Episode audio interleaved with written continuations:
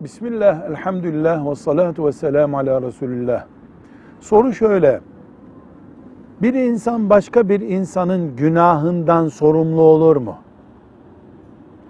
Cevap olarak diyoruz ki herkes kendi günahını taşır. Ama bir, mesuliyeti altındakinin mesuliyet gevşekliğini veyahut da sorumluluğunu sağlayamadığı, kontrolünü sağlayamadığı şeyden mesul olur. Mesela müdür idare ettiği yerdeki hatalardan sorumlu olur. Aynı şekilde günaha sebep olan, günahı teşvik eden, günaha örnek olduğu için o günahın işlenmesine sebep olan da o günahtan bir günah kazanır. Defterlerine kara bir leke yazılır. Ama herkes kendi günahını da muhakkak taşır. Baba çocuğunu kontrol etmek yaşındayken o çocuk kontrol etmediği için mesuliyet altına girer, günaha girer ama o çocuğun günahı da günah olur. Velhamdülillahi Rabbil Alemin.